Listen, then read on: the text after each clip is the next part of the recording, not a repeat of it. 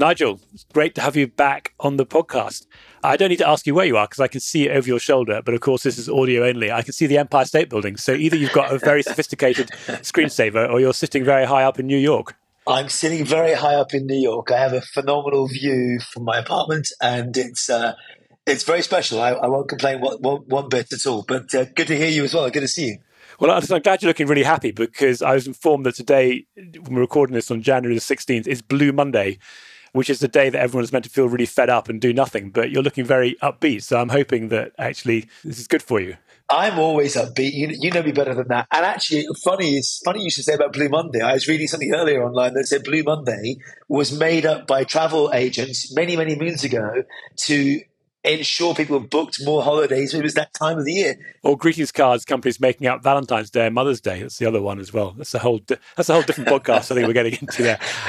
it really is. It really is. That's the Grumpy Old Men podcast. But listen, you may have over twenty five thousand followers on LinkedIn, but there are some people out who out there who don't know who Nigel Walsh is. So quick intro, and you can pick up anything I haven't put in here that's important. Managing Director, Insurance at Google Cloud in the US hence why you are based in the US. And we like to give some context for companies here. So I, I, looked it up just now, and Google is valued at 1.2 trillion US dollars, which, for those that aren't quite sure how their units work out, is uh, 1,200 billion dollars, rounding up a bit.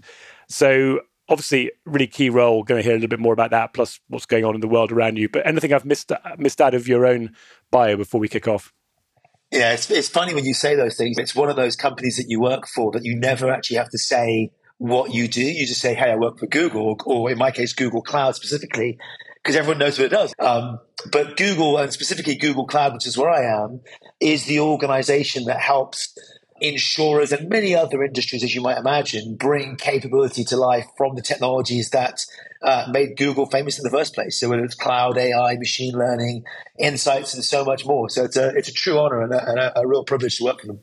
And, and Google Cloud itself is no scrappy startup, is it? I mean, you you must be having a valuation into billions of dollars in the in the cloud side of the business alone. Well, you say not a scrappy startup, and I'd actually argue that we are a scrappy startup, and I actually really like that about this. In that we we're a couple of years old, uh, you know, five or six different years old, and growing at a reasonable clip of 36, 37% quarter on quarter. Um, so you could argue, and actually, one of the reasons I think I like the environment so much is that we do think we're in the startup space in, in many instances. We were late to the cloud party. Look at any of the interviews that any of the execs and Thomas Kurian, our CEO, have done. We, it's the recognition that we were third to the game behind many others that were out there already. But that means we can get to learn from lots of the things that have gone on before us. So I think that's actually one of the reasons I, I truly enjoy this, that we are playing catch up in some places, but actually leveraging the things that we've done at a planetary scale elsewhere. Hello. Well, if you are a regular listener, you may have been wondering what happened to my usual preamble at the start. Or maybe not. I asked my Instech colleagues for some feedback on the podcast introduction, and they politely suggested that I jump straight into the chat with our guests. So I'm not going to hang around any longer, other than to say if you like what you're hearing and you're interested in what we're doing at Instech to help insurers and technology companies get to know each other and figure out the innovation that really works, then you can find out more about us, our events, reports, membership, and a whole lot more at www.instech.co or email us hello at instech.co. Another great guest this week, as you may have already noticed. So, back to Nigel. Of course, you yourself are also known for your, as you kind of alluded to earlier on, your enthusiasm for insurance. I think you've even coined the term "I love insurance," and you write quite widely. And you also, Nigel, you used to do predictions for insurance, but I was looking to see if you did anything last year, and you didn't do them. I just wondered, is that because you weren't doing too well at your predictions, or you got too busy working in a big organization? not neither of the two actually. I, I actively took a year off of writing, so purposefully decided to go.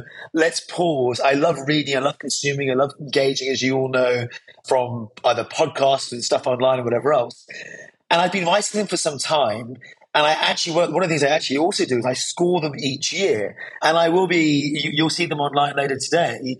I've got them for this year going forward. But I actually went back five years and I was wondering, it's, it's back to the age old quote that says we overestimate what we can do in one year, but underestimate what we can do in 10 years. So insurance for me is or for many is this slow moving industry. And, and ironically, I was out last night with a group of people that had nothing to do with insurance. In fact, they're completely different industry, all in music and media and everything else. And when people see that you're in insurance, it's the same old story you get all the time. They go, oh, that doesn't sound very exciting. And, and, then they hear me talk enthusiastically about why I think this insurance is important and whatever else and what's going on. And you start to get a sense for why people either engage or don't engage and why these things matter or um, the predictions don't change as quickly. So actually, my my take this year is rather than going back and scoring last year's because I didn't actually publish them, I had written them but didn't publish them. I actually went back to 2017 and thought, actually, what's actually changed in the last five years? And it's, it's fascinating to see. I, mean, I, I, can whiz through some of them if that's appropriate. Something you said in there actually that I think is is a very helpful comment, and it, it was talking about how things don't move as fast as you think. There's a phrase I've heard which is actually alludes to what happens when you're in the desert and you see distant mountain ranges, which is don't mistake a clear view for a short distance, meaning you can see where things are going to go or where you want to go to, I guess if you're crossing the desert, but doesn't mean you're going to get there there quickly. But I just want to come back and give you a chance to, to publicly disclose your predictions. And uh, my second suggestion is if you want someone to score your your predictions for you rather than do your own. Very happy to help you that in future. But I'd love to hear what a couple of those predictions are. Maybe I start by going backwards a little bit and pick one or two of the things that we had back all that time ago. And maybe I also move from predictions to observations. So back then I started talking about things like speed. It was a constant theme for 2017. There was a huge rush to go and do things. My second one was the conversations around AI cognitive and machine learning. Well, I don't think that's changed in any way, shape, or form. Uh, in fact, I finished my prediction with everyone has an algorithm. I'm not sure what they actually mean sometimes, but everyone's definitely got an algorithm. I also talked about a line of business shift from personal lines. If you, if you remember very early on, that everyone would focus on personal lines because it was easy, it was the low hanging fruit, specifically in the UK. And I thought that was going to change to more SME, business and commercial lines. I talked about scale and profitability. I think that's self self serving. Let me finish. The, the last one that I thought was really interesting though was orchestration. And what I meant by orchestration, if you dig into the prediction, was embedded insurance. And here we are five years later. I, I don't think many folks have a conversation at all without the words orchestration or embedded or API. So I don't think I was far off back then back to your point, whilst there was a clear view, I still don't think we're anywhere near some of those things right now. And we're going to keep doubling down on each one of those as we get closer and closer to that target in the desert. We know we're all big fans of sustainability now, so I think it's very public spirited of you to recycle your predictions uh, and reuse it again. I think it's really interesting. That, that was me going back five years. I think going forward, I do think there's some things in here as I've shifted country from the UK to US, the scale of things here are just phenomenal. I, I, you know, I've been an avid fan of the podcast, as you know, whether I'm ironing, cutting the grass, washing cars, whatever else, every Sunday morning. And I, I'm fascinated as the pandemic's allowed you to get guests from all over the world, hearing what's different in the US to to the UK to to Asia and much more. Obviously, in my in my role and what I do day in day out, it would be remiss for me not to talk about what cloud is doing for everyone going forward. And in fact, not a single startup I've met in the last five to seven years has not started out on cloud and, and moved forward. What that means to incumbents is actually really interesting. I've been, we talk a lot about big bets. And if I boil that down into two of my favorite words, one of those is evolution and one of those is revolution. I think we're stuck still doing evolutionary stuff. Now, that's not a bad thing. I still don't think, if you remember all those years ago, we always talked about what's insurance's Uber moment or Netflix moment or Blockbuster moment. I still don't think we've had that revolutionary thing that's going to disrupt insurance. In fact, Oliver Ralph in the FT last week had an article about insurance disruptions never really turned up. I'm still not sure what that revolutionary piece is and where it will take place, and I'm not sure it's ever going to come. I, I, I could dig into that a lot more, but it'll, it'll take place in a very different way, I think.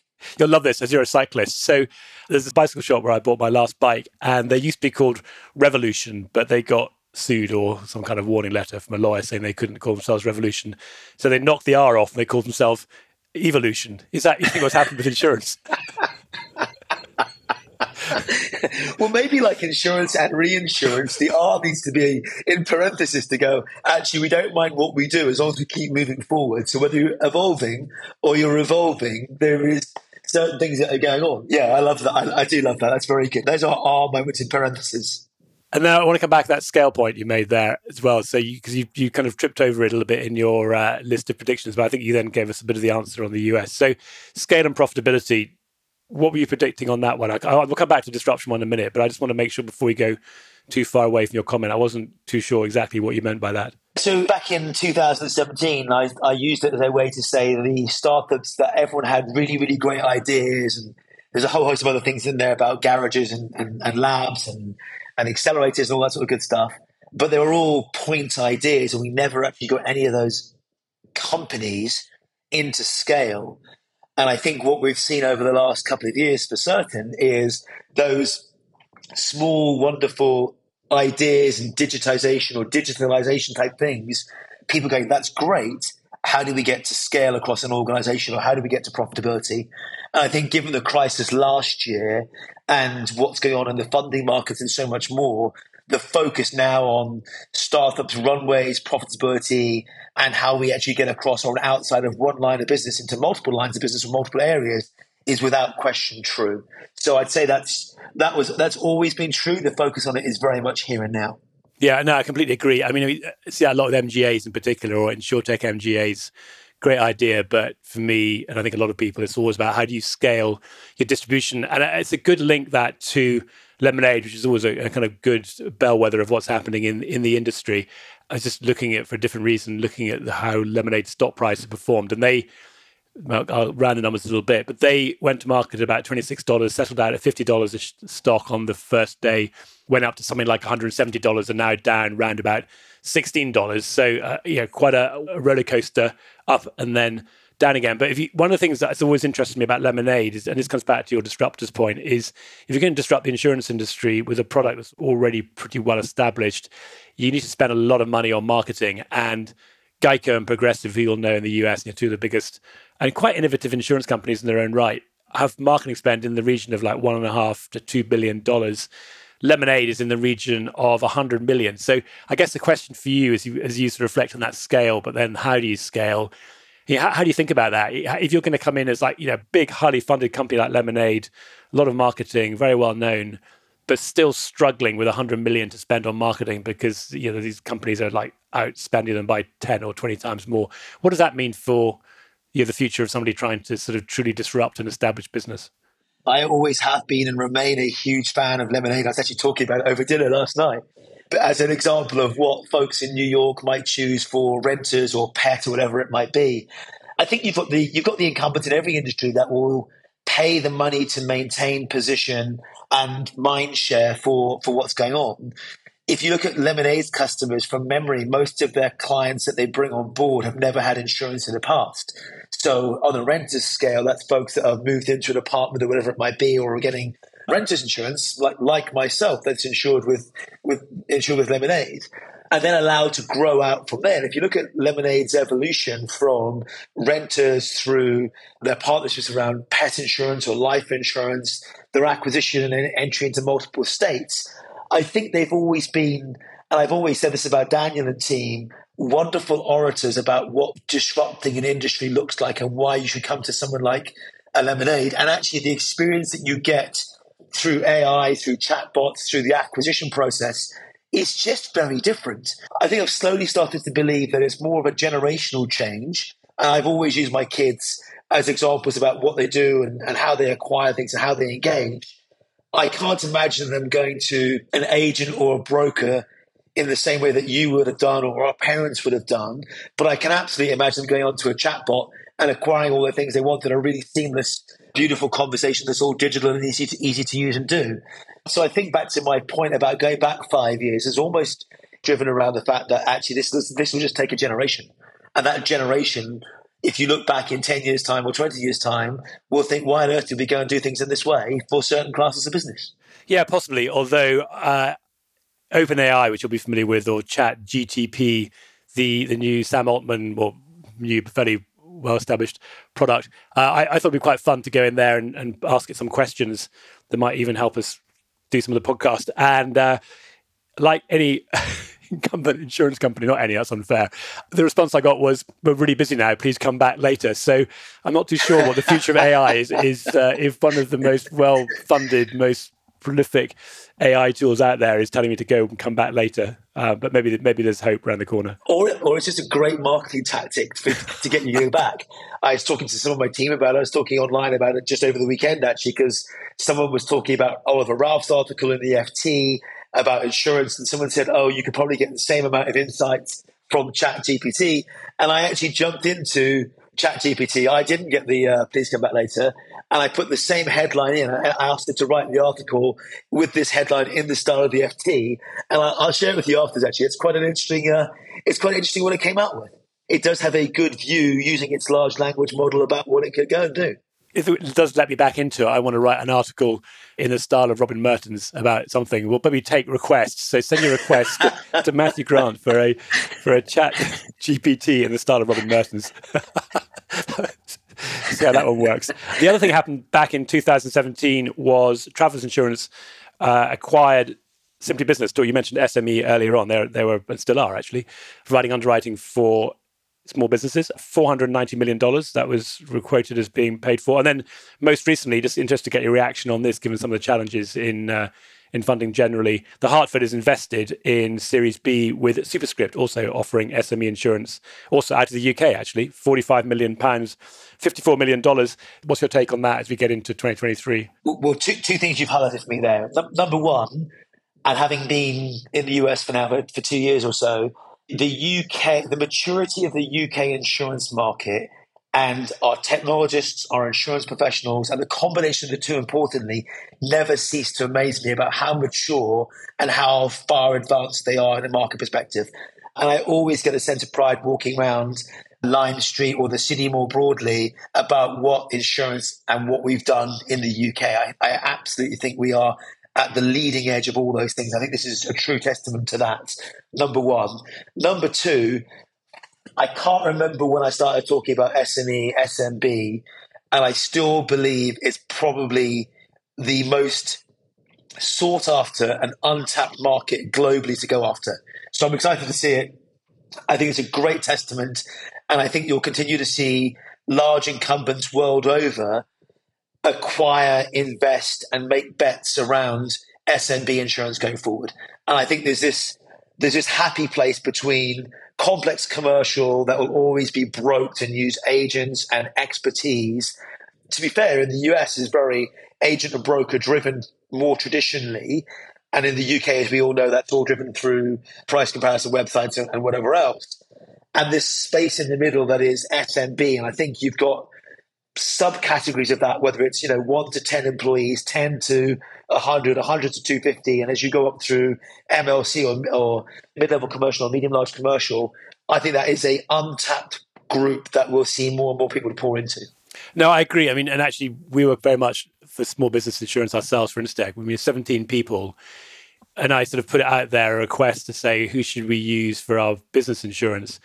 I mean, the reality was going digital was actually not an option. It's too complicated. I think this is kind of comes back to your AI point, but the the change for me, I think I would say in predictions from five years ago would be not so much AI, but augmented intelligence, which or intelligent augmentation, which is where you combine the person and technology. So I think when you get to that point of sort of ten people for a business, and after all, we're not we're not doing anything that complicated at Instech. So you know, it's not like we need a lot of complexity, but there are questions you ask around people and management liability and cyber and all the other things. You probably still need a, person involved, but that person can be more efficient by tapping into technology to give them the insights to to engage with their customer. Do you, do you agree, or do you think there's actually going to be a way of doing bigger scale insurance? This is back to the evolutionary point, and I think we've seen a huge amount of success. And I think a lot of the focus going forward is on that evolutionary point. Back to your point about the bike shop, the product of insurance hasn't fundamentally changed the process of risk transfer hasn't fundamentally changed. The amount of information and data that's out there has exponentially grown. Therefore, the questions that we ask to understand the risk in more detail have gone up. But there's no need for us to go and get those manually. so we can actually use technology to do the pre-fill so that when we do get to the human in the loop, all that sort of insight is there for us to reaffirm and confirm, not to go out and manually go and get. Simply Business and Superscript and so many others in that space are just augmenting data aggregation, bringing that back to one place so it's all there, allowing the experienced underwriter to make a human judgment that augments what goes on. And it's the same in motor racing and so many other places. You know, technologies that is a combination of technology plus insurance domain experience plus plus plus to get you there. I agree, and I, actually, by the time this goes out live, the podcast with Richard Hartley and Cytora will have gone out. They started off looking for data to provide inputs for commercial underwriting, initially in the UK. And, and what Richard realized a couple of years ago was that actually the problem is not shortage of data, there's lots of data, but it's just really hard for insurers to organize it. And to your point about expensive underwriters and underwriters assistant doing manual entry, the kind of efficiency now and the and the cost benefit is to figure out what of those risks coming in should just be rejected straight away because they're clearly out of appetite. Which ones can you bind and do straight through processing, and which ones still need some human intervention? So, you know, I would say the shift for me, looking back on five, six years ago, is yeah, an acknowledgement that innovation doesn't always have to be disruption, as you said. Sometimes it's getting stuff done more tidily and efficiently and reducing the cost. But it, I think this strong theme keeps coming through, which is the, the intelligent use of those analytics to make the individual much more efficient in their day job and yeah, frankly enjoy it as well. No one really wants to be sitting there entering data into a spreadsheet. You're right. And I think I do still believe the evolution versus revolution approach. I think the evolutionary approach for me is bottom up. How do we make our, our, our processes more efficient and effective going forward? But top down has to be the how do we reimagine this entirely, which is where I think you then jump into things like embedded and whatever else going forward. But there's, there's no reason why you can't do both together.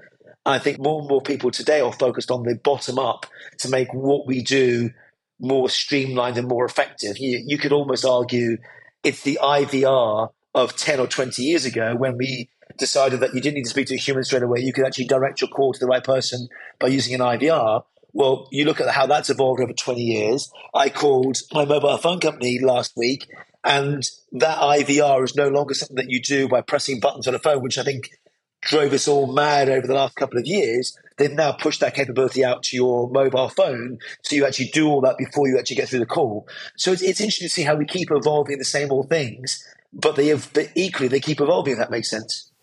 You know, I love Google, Nigel, and I'll tell you why. Because I didn't know what IVR was when you started that conversation. I Googled it, and I now know that it means interactive voice response. So uh, I cheated a little bit on my ability to identify acronyms. So there you go. I'm pleased to see that. Keep searching. no, I'd rather keep listening to you and keep talking, but I, I, don't like to not know what's, what you're talking about.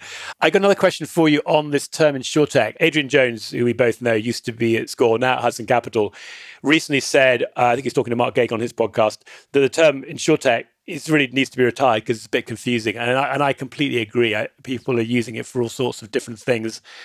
I guess there's two related questions. Should we have a better term to describe what's going on that is more clearly distinguishing between, well, one distinction is between the technology and the people actually underwriting the risk? And if so, this is a really tricky one. How, how would you describe what people are doing with data and analytics and innovation and technology?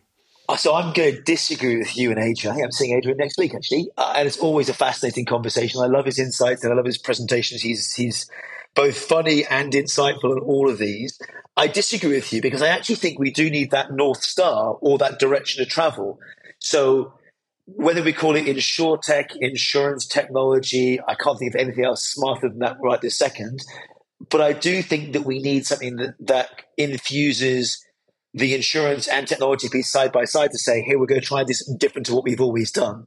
You know, back to your very first quote, I like that clear view of the thing in the desert that might be far away. That's says we have to get there. So I think InsurTech is as good as any other out there, the same way that FinTech changed the, the narrative for leveraging technology in, I'm going to say consumer financial services first and foremost. What would you change it for? Maybe the problem is more that it, it needs to, a bit of a reboot or a rebranding because – it's a bit of a proxy I find. Maybe it's different for you that people think about it as yeah, almost back to your disruption one. Startups, a couple of people who've come in from outside the industry, come and told the insurers they don't know what they're doing and they're going to change the world. Whereas the way you've just described it to me and the way I think about the technology and innovation. It could come from lots of different places. Come from new companies, come from established companies being good at innovation. It could come from insurance companies themselves. So maybe the sort of middle ground is a redefinition or a re a relaunch of the term insurtech, and then we can all use it happily in the context that it's not just startups and people saying crazy things about disruption. Without, without question, our, our good friends over at McKinsey have this whole concept of horizon one, two, and three, and it's almost looking at the world from a, a one to three, three to five, five to ten year, ten year lens. But I think that's also true. You could have insurtech that's focused on here and now, which might be better use of data and pre-fills to fill out a form for SMB insurance. Midterm, that might be something completely different, and long term, it might be actually completely embedded, and that thing never has to take place at all. But you could still use the phrase, but in different contexts of a time horizon that would support what we want it to be. I mean, but I, it does lead me on to question, Nigel, which is the differences you're finding between the, how people consume financial products in the US and the UK, or you can throw in any products. But and as you alluded to a little bit earlier on, but I mean, the UK started telephone insurance with Direct Line over 30 years ago.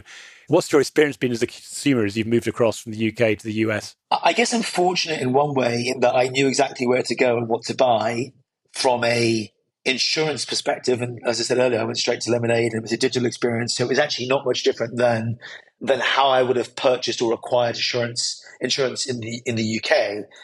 But again, asking that question over dinner last night, people hadn't heard of Lemonade, and I was surprised by it. It was, it was like, oh, okay, this is a New York-based thing about your point about marketing. Who do you use? And it was the traditional carriers that folks had used. And when you dug into why they'd used them, it was back to the generation. Oh, my parents used them, therefore I recognize the brand and whatever else. So one of my big observations is, and I think this is true for most financial services, people go to either their friends or their parents for insights and recommendations as to where and how they should acquire things. I don't think that's really changed over time. So, for all the money that we spend on advertising awareness, one of my big bugbears is actually education and how we educate people about what they need and what they should and shouldn't have. One of my big observations is that we still have a lot to crack. And in the US, it's as I said, it's very agent, it's very broker driven of very informed, passionate people who are helping people to understand what risks they should have and, and, what they don't have. I think that market in the UK disappeared a long time ago. In the same way that IFAs, I remember independent financial advisors in the UK when I first started my career, there was probably 120,000 IFAs. Now I'd argue there's probably less than 15,000 of those in the UK, and that's just an evolution over time.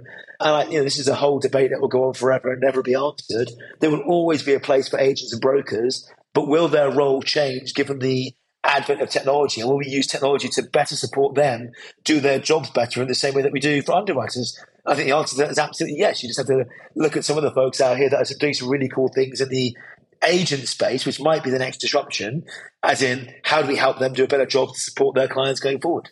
And then I just want to talk to you a bit about investment in insurance or insurers doing investment. My sense is that there's been a little bit of a resurgence of that. So if you go back to 2017 or so, a lot of companies started, or insurance companies had their investment arms, their strategic investment arms, their accelerators. Few of them got their fingers burned. But my view, and we're seeing quite a few people coming into space and actually delight to have their support. Are you seeing that, or are we maybe just seeing it through a sort of narrow lens?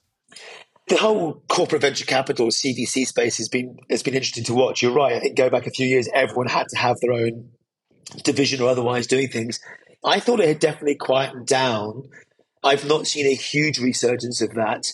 I've probably seen more people get into the how do we go partner and bring the technology to go back to my point about scale to get it across the business. But I think coming out of these next couple of quarters, we'll probably start to see more and more of that the folks I speak to in, in the venture capital space have always said to me, anecdotally more than anything else, that it's just got quiet given where the market is right now. I hadn't seen many more insurers get into that. And in fact, your point about Superscript is probably one of the first few ones I've seen at scale. I mean, you've seen Travelers acquire Trov a few quarters back. It's not one that's peaked or hit my radar in, in the sense that it says they're all coming back very, very fast. Yeah, I think we might be seeing them selectively. Maybe we are the leading edge of uh, successful insurance companies moving into this space because they're doing it much more I wouldn't say cautiously because that's the wrong word, but thoughtfully maybe is the answer. So, without naming names, there are a few companies going back five years ago that were essentially open door for providing capacity on the basis that they were large enough not to worry about those that went wrong, or at least so they thought, and then realized that, that actually probably wasn't the right model.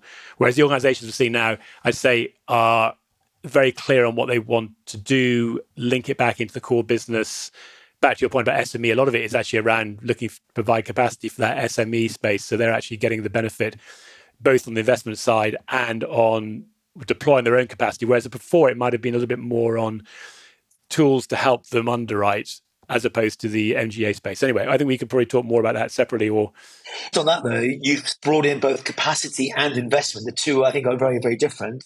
I think capacity appetite has changed dramatically over the last 12 months or so. And moving into this year, I think people are much more cautious about what and how they underwrite. But the investment side's different. And I think the other area that I've seen above and beyond SME is almost a resurgence into life insurance. And again, another good example of that is, again, out of the UK, is uh, YuLife and their investment. They had $120 million middle of last year from Dai-ichi, uh, which has allowed them to continue to grow. And again, another great example as they expand into the US and elsewhere. So I think you're seeing new categories get new flavors of investment from different organizations. And again, Asian money come to come to flow here. And to just be clear, the investment, yeah, investment and capacity, of course, are very different. But the investment is, is to help sort of organizations that then can also provide a, underwriting as an MGA who also needs capacity. So the two go hand in hand, albeit yes, they're very different pots of money. Yeah. And, and Nigel, what else is on your mind? I've been doing a lot of the asking questions and talking, but if I just threw it open there, is what else are you thinking about for 2023? What would you call up? The whole embedded story I'm still excited by. We all joked about my article, God knows how many years ago, that had said, we have all the ingredients, but we just want cake. Which got lots of laughs and jokes at the time, but in essence was the very, very beginnings of the whole embedded conversation where, where it said we wanted the value added services, not necessarily the insurance. I still think that's true. I'm not sure there are many articles that go out there these days that don't mention embedded or how larger organizations are able to plug into different distribution channels going forward. I think this is going to be a bold prediction, but I think if that's if that's going to take off, then that's this year. You know, that's that's our opportunity for large carriers to be able to embed through technology, through APIs, through microservices, and so much more to be able to plug into new distribution channels and distribute insurance capability. But then also back to that word I used in 2017, orchestrate it with services that really matter, whether it's health, whether it's life or elsewhere.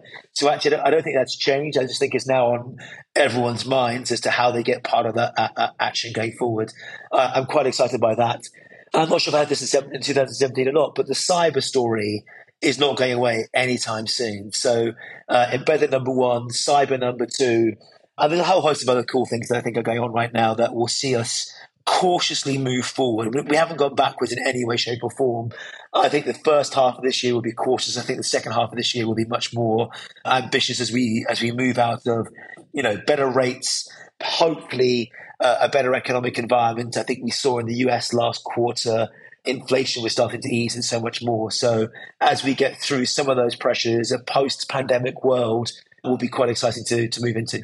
Agree with you. I, am not quite sure the opposite of Blue Monday is, but I, I sort of share your optimism. I mean, we forget as we look at the kind of challenges around us that we went through a pandemic. We've got a war going on with Russia and Ukraine that pushed up gas prices and you know, lots of other tragedies and costs. And actually, I think you know, look at the news now coming out where the stock market is. And who knows where it'll be when we go public with this? But but the signs are inflation is going to come down, gas prices are going down globally. Yeah, the, the, underlying economy, I think, is good. The trend, the direction is in the right direction. That's the other thing I think about this sort of long view is, of course, you in the short term, you know, things can go backwards, but the trend is in the right direction. So I think there is a lot to be positive about. A quick question, Nigel, and then we should let you go back to your job. You mentioned your article there. You know, I was a big enthusiast for writing. I've slightly scaled back. What's your perception of how people are engaging on long form content? I find it's a very good way to actually get my head around what I need to understand as a writer or former writer. What's your view on long form and people's willingness to, to consume slightly longer content than the usual bite sized snap you might get on LinkedIn or social media of your choice? This is kind of why I took a year off on purpose to go just pause for a minute and see what's going on. There are things that consistently come out with points of view that I pause and read because they've just done a really, really great job of it. I often describe Twitter as the, the coffee line that you jump into and you bump into someone, you have a conversation, and you can leave again, like joining a, a conversation, joining in and out.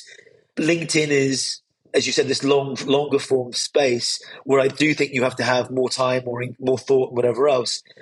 I don't think it's gone away. I think how people consume and what they consume has changed dramatically. I'm not sure, Matthew, you, me, or Robin are ever going to be on TikTok anytime soon. But it's back to that generational thing. Where do I go if I want to get my my son? I can't WhatsApp him. I can't SMS him. I can't email him. He doesn't do any of those things. I go, if I go back to Discord. So it's about back to being where your audience is. And I suspect most of our audience is still on LinkedIn, Substack, or a blog, or whatever else it might be. So for me, for now, uh, LinkedIn is where I'm going to go to for my regular and consistent pieces, and Twitter for uh, uh, cheeky engagement here and there. Yeah, well, I didn't quite answer my question, but I, am going to take what I want to out of it. I don't think long form is dead. I think, in a way, there's actually what is being written now is, for the most part, high quality because it's sort of survived. I think, Nigel, you might have to dust off your electronic pen and get back out there and write some more articles, as I as I will too. Because actually, frankly, it's the best way to test learning is to write about something. I, I couldn't agree with you that more. And actually, I, I've missed it. It was a purposeful decision, and, and it's 2023 and I'm back on. So watch out. They will be coming out. I won't say thick and fast, but they'll be coming out consistently at least. That's the one thing I've learned is consistency. Like you do every Sunday morning, I know exactly where to go for my podcast. I know exactly what to send you as an SMS going, liked it, didn't like it, or what on earth are you talking about? No, and I, I really appreciate that. The, the fact that I'm lying in bed and I get a text from you, probably won't work so much when you're in the US saying, I've listened to your podcast. This is what I think makes me worry about you getting up too early and me feeling very smug lying in. So, I'm good to know one person at least is listening to it. But uh, we should wrap up there. If anybody wants to see you face to face, I know you're in the US, you're back and forth in the UK what's the best way to find Nigel and, and what should they be asking you about that's uh, you're going to respond to them? Best way to find me is uh, on Twitter at Nigel Walsh or on LinkedIn. There's uh, plenty of Nigel Walshes, but you'll see me because I'm always talking about making insurance lovable. I'm intrigued by the whole themes around AI, machine learning, and no surprise, cloud. And I think that's uh, a really interesting conversation that we're having with our clients right now. Brilliant. Okay, well, this has been great. I will uh, I will let you go and uh, look forward to seeing you face to face next time you're back over in the UK. I might, might even sneak over to the US in the near future. Look forward to it. Thanks. Well, a quick one before you go. Now, we're really keen to know who's listening to this podcast and what you think. So, if you have a moment, you'll find a link in the episode notes, or you can go direct to my post on LinkedIn about this podcast to show you like it, or better still, leave a comment. It's a real help. And if you'd like to find out how we at Instech are helping insurers and technology companies and why over 100,000 people engaged with us last year, then please do contact me, Matthew Grant, on LinkedIn or any of us, hello at instech.co. That's it. We're done.